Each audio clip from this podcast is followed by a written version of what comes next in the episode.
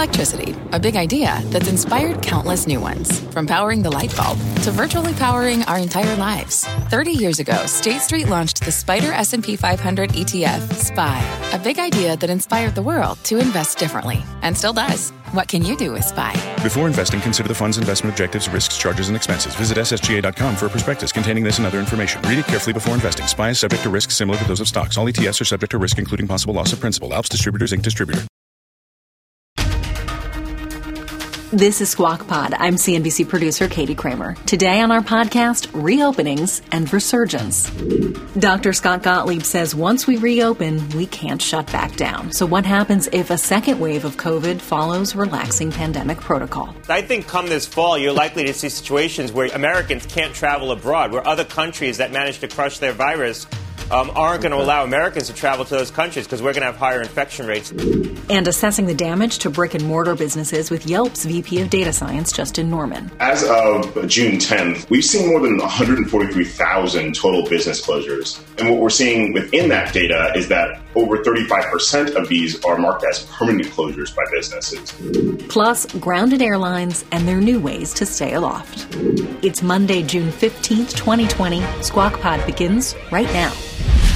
Good morning, everybody. Welcome to Squawk Box here on CNBC. I'm Becky Quick along with Joe Kernan and Andrew Ross Sorkin. Let's take a look at those U.S. First up on today's podcast, a surge in coronavirus cases. Many U.S. states are opening back up for business, and unfortunately, some have the COVID numbers to prove it. Reported record numbers of new cases over the past three days in Alaska, Arizona, Arkansas, California, Florida, North Carolina, South Carolina, and Oklahoma. Alabama reported a record number of new cases for its fourth day in a row, and hospitalizations hit new records in Arkansas, Utah, Texas, and North Carolina over the weekend. Outside the U.S., Beijing has also seen a new surge of coronavirus cases, prompting a quote, wartime emergency mode in the southwestern district of that city.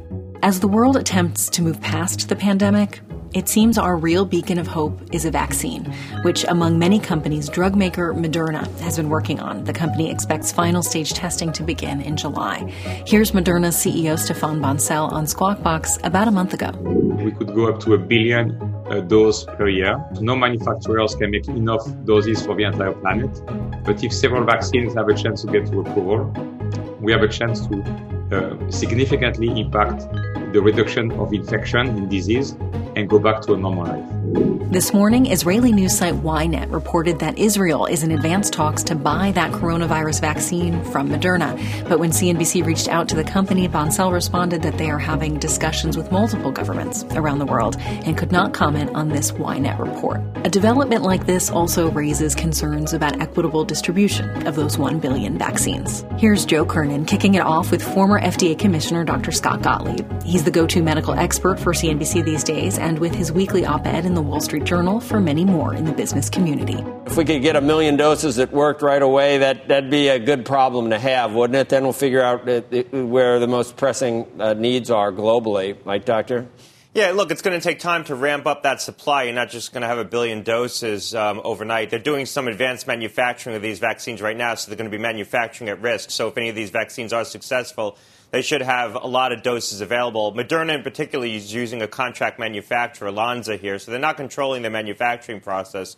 But uh, you know, hopefully, as they make the transition from the research stage manufacturing to commercial stage manufacturing, they can do it seamlessly and have the supply on hand. Just as an aside, one of the things that happened in 2009 uh, with the H1N1 vaccine when we went to manufacture it, we actually um, ran into a hiccup. It took much longer to manufacture the doses as we converted to commercial stage manufacturing. It delayed us about two months. Your latest op-ed, uh, just trying to summarize, if I had to just in a in a couple of sentences summarize your point, I guess it's that you know the public really before the government gave a lot of guidelines, the public had had pulled in and had had basically stayed home and wasn't going out and, and a lot of states aren't ready to open up right now in terms of federal guidelines or guidelines, but they are anyway, and that's partly from, from the public as well. It's not a second wave that we're seeing in your view, but we still need to be ready for outbreaks and, and just, you know, I guess you're just saying be flexible in how we try to do this because it's not going to be perfect it's, and it's going to be very uneven. Well, look, the, the point is uh, th- there's a perception that the government shut down the country and then the government reopened the country. And what happened was people shut down the country and then people reopened the co- uh, country. And um, the, you know, the government sort of came in with rules that formalized what people were doing. If we hadn't shut down when we did, we certainly would have when we reached 3,000 deaths a day. People were starting to close down businesses. And I said last week, the NBA shut down the NBA, and it shocked people when they did that. But a lot of businesses were following suit at the time, and the government came in with rules that sort of formalized what was underway. And we really reopened against the backdrop of more spread than what was prescribed in a lot of the reopening plans. But people were getting tired of the shutdowns, and the government sort of formalized what was happening informally anyway. And so the point is that you need the support of the people really to make this work. We need to have the public invested in this. And that means things like, you know, encouraging mask wearing and, and everyday common sense procedures that if people engage in on a wide scale, it can cut, prop, cut transmission of this virus. If public officials sort of discourage these practices, or don't engage in them, don't lead by example, and people don't engage in them on their own, then we're going to have more spread. We seem to be complacent to some degree with 20,000 cases a day. That's an awful lot of infection. That's why we're seeing these flare ups and these outbreaks. This is going to become the new norm, these kinds of rolling outbreaks, if we continue to have this level of infection around the country. Well, what can we do about it? And why should we not be more concerned about Arizona or about hospitals being uh, taxed to the limit at in some of these these areas where we're seeing the even hospitalization and ICU go up quite a bit. Shouldn't we be more concerned that we are? You, you've always been kind of calm about it, that this is something to be expected. Where should we be on a scale of 1 to 10 on, on how concerned we should be about this? Is it going to turn into New York and Texas? Well, Probably not is the answer, but it has the potential to. So we need to be very concerned about it. Um, you know, they have more testing in place. So you have a better sense of what the overall disease burden in, in these communities are. Um, California right now has 3,700 cases. At its peak, New York City had 5,000 cases. But we know at the peak of New York City, those 5,000 cases were just a fraction of what was underway. Now they're probably turning over a good percentage of the cases in, in Los Angeles and California where the outbreak is. So we have a better sense of what's going on. But this could quickly get out of control. And what these states need to do, these cities need to do, is do good contact tracing not to find every individual who's infected, but find the sources of the infection, the activities that are leading to the infection, and take targeted mitigation steps. We're not going to be able to shut down the country again this summer. We're probably not going to be able to shut down the country again this fall. And so we're going to need to try to isolate the sources of these outbreaks and take targeted steps. If we can't do that, these will get out of control. And so the cities need to be adept at this. I think Arizona, you're going to see Arizona potentially take control away from the, the counties for the contact tracing work. You're going to see the state step in. These states need to be doing good contact tracing work to isolate the sources of these outbreaks. Andrew. Doctor, we've been having a, a, little bit of a conversation over the past several weeks, and even just moments before this, uh, uh, before this past uh, commercial break, about offering bonuses to employees to come back to work. And um, there's a lot of people who think that we need to get people back to work, obviously, and incentivize them to get people back to work. That was something that Larry Kudlow talked about over the weekend. Uh, on the other side, there are people who look in, at states like Arizona, or frankly, even in New York, uh, where some of the safety procedures at companies, uh, at warehouses, at restaurants, at other places of employment aren't necessarily practicing the proper uh, safety precautions. By the way, I was walking around New York City on, on Friday, and even the New York City police aren't wearing masks. And so the question is what is the right approach uh, to this, and, and, whether incentives, as I said, there was, an, there was an article actually called these incentives uh, kamikaze bonuses. And so, how, how, do you instill that confidence in, in the public and, and uh, in, the, in, in the employment base? Well, look, we need to get people back to work differently, and employers have a big role to play here in trying to prevent spread, not just at work, but also providing for testing um, at work. I think a lot of parts of the country that were never really heavily affected by this are a little bit more complacent, and we're seeing the consequences of that. There are a lot of parts of the country, if you look at Texas, Florida, South Carolina, North Carolina, Georgia, Arizona, the places where you're seeing surges now in infection. Um, not, not epidemics and maybe not true outbreaks, but certainly rising infection, surges in infection. These are surges off of a pretty steady baseline. It's not like they went down and then came back up. They never really got rid of the infection. Maybe they came down a little bit, um, and now they're coming back up. But they never really crushed their infection like the tri state uh, region did. And so those regions of the country, people were never quite as affected by coronavirus, and to them it was something on the news. And so I think you're seeing less pervasive um, behavior in those parts of the country.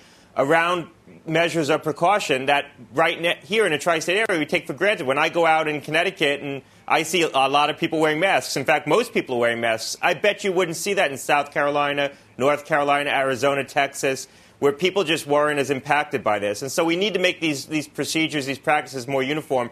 Business, businesses can play a really strong role in doing that.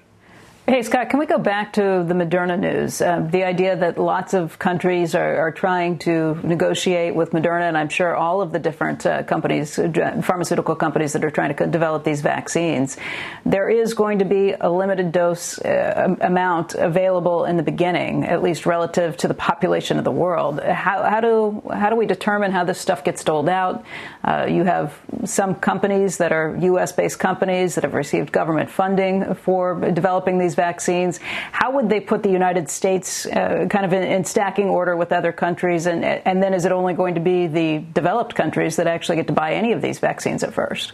Well, I'm quite certain the U.S. has already locked up a certain amount of supply, initial supply from all of these manufacturers, and we might not be privy to the details of those contracts and the negotiations that have been underway. But the U.S. government gave a lot of grant money to these companies for, for advanced manufacturing.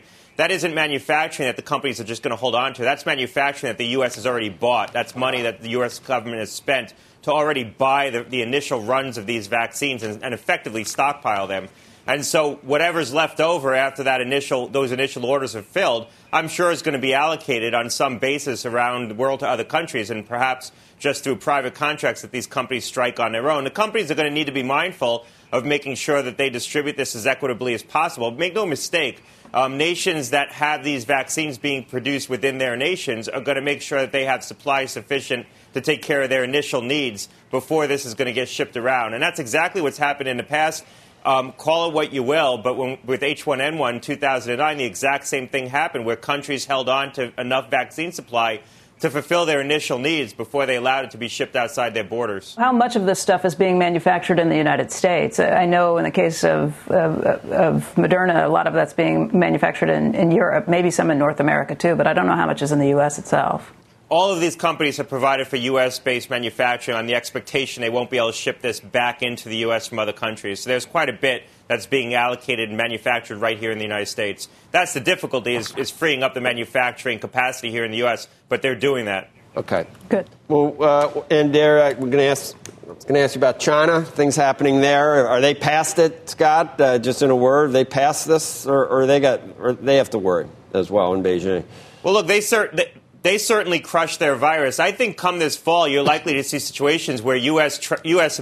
people, you, Americans, can't travel abroad, where other countries that managed to crush their virus um, aren't going to allow Americans to travel to those countries because we're going to have higher infection rates than other nations. Okay. All right, Dr. Gottlieb, thanks. Appreciate it. Thanks a lot.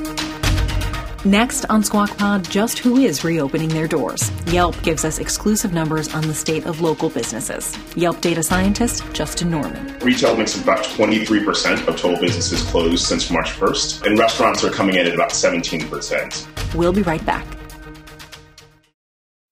What's on the horizon for financial markets? At PGIM, it's a question that over 1,400 investment professionals relentlessly research in pursuit of your long term goals. Specialised across asset classes, but united in collaboration, our teams provide global and local expertise. Our investments shape tomorrow, today. Pursue your tomorrow with PGIM, a leading global asset manager. This is Squawk Pod. Here's Becky Quick. Yelp's data science team has been gathering information on business closures since the start of the pandemic using the over 200 million reviews and photos. Their new data, which is exclusive to Squawk Box, is helping to reveal more fully the economic impact of this crisis. For instance, since March 1st, retail represents 23% of all the business closures on Yelp. Of those, 27% are indicated as permanent closures. Restaurants are also getting hit hard, as 48% indicated they could not come back from this crisis. Joining us right now for more on this data is Justin Norman. He is Yelp's Vice President of Data Science. And uh, Justin, we're excited to have you here today because we are having such a hard time trying to use the normal economic data that we follow on a weekly or monthly basis to try and figure out what's happening in these very unusual times. Um, so, what you're doing really offers some real time insight into what's on the ground. First of all, tell us about how many businesses have actually closed during this. Absolutely. Thank you for having me. Um, so, as of June 10th, uh, and as you mentioned, we've been capturing this since the beginning of March when the shelter in place orders really came into effect we've seen more than 143,000 total business closures. Um, and what we're seeing within that data is that over 35% of these are marked as permanent closures by businesses, which means that they are not expecting to reopen uh, according to what they're reflecting on Yelp. And it's important to, to note that this is just a reflection of what Yelp is able to see um, as businesses mark that data on our platform. Uh, so there actually could be more um, or, or, hopefully slightly less, but it is a reflection of what we're seeing. In terms of the breakdown, what uh, retail and restaurant we know are a big part of them. What, what percentage do they each make up? Uh, sure, absolutely. So, as you uh, said before, retail makes about 23% of total businesses closed since March 1st, uh, and restaurants are coming in at about 17%. Um, it is really uh, telling that restaurants, in particular, are 48% of, of closures uh, are marked as permanent. So even though restaurants have a higher degree of closures overall, we're seeing that some restaurants might have had very little um, reserved cash as we went into the pandemic and had to close immediately. And then later uh, in May, or most recently, we're seeing a second wave of closures really come in for restaurants. Uh, and that's when some restaurants who have been able to find a way to survive for a period of time ran out of that cash reserve or realized that the secondary mechanisms of, of making money just weren't enough uh, and are transitioning now into a, closed state. We, we also saw on the screen uh, the idea that beauty, uh, beauty salons and others had been closed for a long time too. What other businesses have been affected? Yeah, absolutely. So beauty uh, actually makes up about 13% of the total businesses closed and is a, a smaller overall percentage of, of, businesses that are tracked on Yelp. Um, but we are seeing something interesting in, in beauty in that uh, there aren't as many uh, permanent closures and aren't as many uh, total closures. So 18% of, of, the 13% are marked as permanent. And what that indicates is that there are likely other mechanisms of, of business, uh, beauty businesses uh, to deliver their services to their consumers. So we saw that YouTube is being utilized to, to give hair tutorials. A lot of makeup providers are being able to actually send out packages via delivery to their consumers. So they're, they're making a, a, good run to be able to still deliver their services uh, and keep the, the, revenue up. Another area is fitness. Uh, so online fitness has become uh, all the rage during the pandemic. Many people are taking part in uh, video on demand lessons. I know myself, I'm a, I'm a part of that community. Um, and as a result, these gyms and fitness institutions are able to continue to uh, get that recurring revenue over time. Um, and you're seeing uh, really only 5% of businesses that are closed uh, since March 1st are in the fitness industry, although there are a, a, no, a lower number of, of, of fitness um, uh, businesses overall uh, on Yelp. Hey, Justin, do you break this down geographically, the places that are, are maybe opening up and starting to see a little success?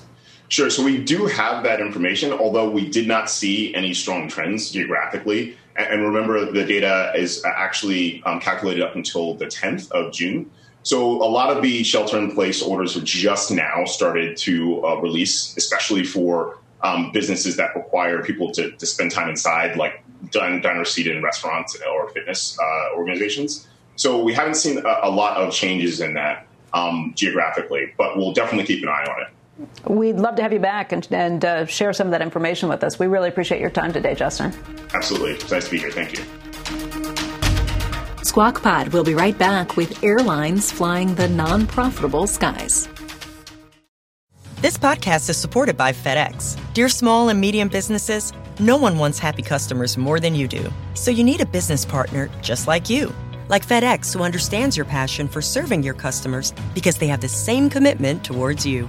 That's why FedEx offers you picture proof of delivery, packageless and paperless returns, as well as weekend home delivery to 98% of the U.S. on Saturday and 50% on Sunday. See the FedEx service guide for delivery information. What's more, FedEx Ground is faster to more locations than UPS Ground. Trust FedEx for timely deliveries. See what FedEx can do for your business. Absolutely, positively FedEx. Sometimes it takes a different approach to help you unlock your true potential. With Capella University's game changing FlexPath learning format, you gain relevant skills you can apply to your career right away. Earn your degree from an accredited university and be confident in the quality of your education. Imagine your future differently at capella.edu. Capella University is accredited by the Higher Learning Commission. Learn more at capella.edu/accreditation. You're listening to Squawk Pod from CNBC. Here's Andrew Ross Sorkin. With demand for air travel slowly starting to pick up, some of the planes that have been sitting parked for months are getting back in the air, but it's likely to take a while for those flights to become profitable again. Phil LeBeau, who joins us now with more on that. Phil.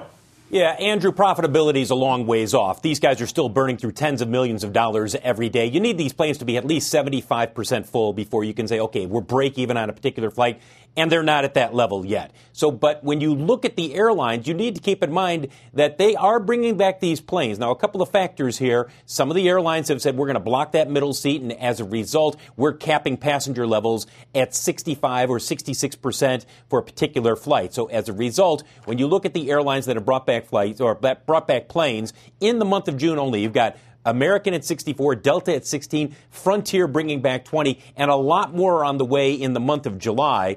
All of this is because you've got more airplane seats that are, are, are out there. People, as they are starting to fly, the airlines are making more available. Now, it's up 39%, according to OAG, since mid May. But when you look at the level since January, still down 66%. So the airlines are nowhere close to getting back to actually making money off of all the seats possible. Uh, that's where they would like to be the January levels. Speaking of passenger levels, the TSA out with the data from over the weekend. Well, these passenger levels, they're still down 81%, but three of the past four days, we topped 500,000 passengers in the U.S., with yesterday being the best day at 544,000. Southwest, as it has added back flights, pretty judiciously, we should point out, it is now, because of all the fall off in China, it now has more seats available than any other airline in the world. And that's not a surprise given what we've seen over in China in Southeast Asia. Guys, back to you.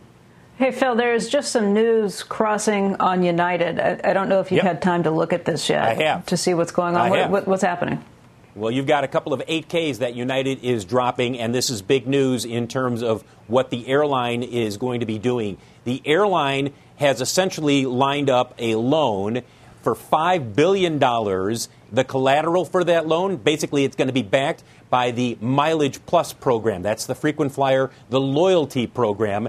This will help them, along with a Treasury loan that they're going to be applying for, have about $17 billion in liquidity by the end of the third quarter. That 4.5, that's $5 billion, and then another 4.5 billion they expect to get through Treasury. That will be backed by slots, gates, routes, not by aircraft. So between those two, United expects to have about $17 billion in liquidity by the end of the third quarter, with a cash burn rate coming from $40 million a day in the second quarter to $30 million a day in the third quarter. But they are doing this, guys, basically lining up the possibility that they're going to need even more liquidity, especially if there's a second wave of COVID 19 and we see a further contraction in terms of flying both here in the U.S. and around the world.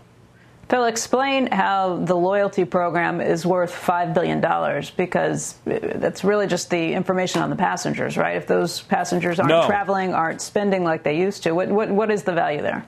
No, when you're looking at the, uh, at the Mileage Plus program, uh, $5.3 mm-hmm. billion dollars in sales last year, Becky, $1.8 billion in EBITDA. So they are monetizing that program by essentially saying, okay, this is going to be backing a loan facility for $5 billion. By the way, they expect that they will keep this open that was last year. and what's, from time to time tap it. What's, what's the revenue well, what's, what is it for this year? They, they did not give that. They just gave us a briefing on that. Um, Becky, But if you look at, at Becky, if you look at airline bankruptcies, and we've said this going all the way back to 2000, if you look at all of them, what is the holy grail when it comes to bankruptcy that is protected first and foremost before anything else? Loyalty programs, because they're the most valuable asset in many ways that the airlines have. And what United is doing here, and we'll see this likely with other airlines as well, is to say, okay, you know what? We will collateralize this. This will be the mortgage behind this $5 billion loan. You've got 100 million subscribers, and you're bringing in more than $5 billion a year in sales. Uh, I think that they believe that this is a smart move, and I think most people will look at it that way, and you'll see other airlines doing something similar in the future. I, look, I think it's a smart move for the airlines. My question is that, you know, it was worth $5 billion last year. What's it worth this year? Show me the numbers this well, year. Becky, tell me I, when look, you think it's going to get back to those numbers. You think it's going to be back like that next year? Maybe. But Well, let me ask you this. Becky. If, if you are a Mileage Plus member, are you canceling that credit card or that program? Are you still spending through that credit card? Are you still spending through that program? But in terms and, and that's of, where the uh, question comes in. You, that's where the question comes in: is how much is it down this year, and how quickly will that return? And I, I mean, that's the big question on everything happening with the airlines: how quickly Sure. are people going to be flying again? That's that's Right. the unknown. Right. That's Look, you know, and, and- and nobody's expecting profitability by the end of the year. Um, but the, what they are Yeah. doing here by lining up the 17 billion in liquidity is making I- I sure think that they smart on are their in part. position. I think it's smart on their part. I just I would question whether the underlying value of the program is still that. Uh, I, I, I drove by Newark Airport for the first time on, on Friday, Phil, and I was shocked because even though I don't really see planes in the air all that much, and every time I do, it's enough for me to stop and take a look at them. Um, I, I had not driven by any of the airports yet. That was the first one I drove by. There wasn't a plane that was landing. There wasn't a plane that was taking off. I didn't see too many planes at any of the of the gates, and it, it was just kind of this awesome reminder of this airport that when I used to drive by it all the time would be completely jammed with the planes lining up to come in. Even Sure. as you see people start to come back and 500,000 people traveling again, that that still is such a small Oh, fraction of what off. we've been seeing before. Becky, they're Yeah. a long ways off from where, where they were uh, pre COVID 19. There's no doubt about that. And let's be clear here the big problem. It's the corporate traveler. The corporate traveler is just not coming back anytime soon. So, as encouraging the as it is that more people want to go, and that's the most profitable. More people may want to go to Florida. Right. It doesn't really matter until you and I are on a trip, let's say to Dallas or to somewhere else. Phil, thank you. It's great to see you. You bet. That's Squawk Pod for today. Thank you for listening. Squawk Box is hosted by Joe Kernan, Becky Quick, and Andrew Ross Sorkin. Tune in weekday mornings on CNBC at 6 a.m. Eastern. And to get the smartest takes and analysis from our TV show right into your ears, subscribe to Squawk Pod on Apple Podcasts, Spotify, Stitcher, or wherever you listen. We'll meet you back here tomorrow.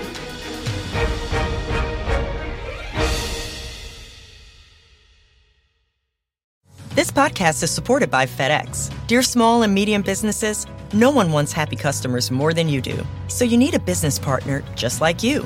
Like FedEx, who understands your passion for serving your customers because they have the same commitment towards you. That's why FedEx offers you picture proof of delivery, packageless and paperless returns, as well as weekend home delivery to 98% of the U.S. on Saturday and 50% on Sunday. See the FedEx service guide for delivery information. What's more, FedEx Ground is faster to more locations than UPS Ground. Trust FedEx for timely deliveries. See what FedEx can do for your business. Absolutely, positively FedEx.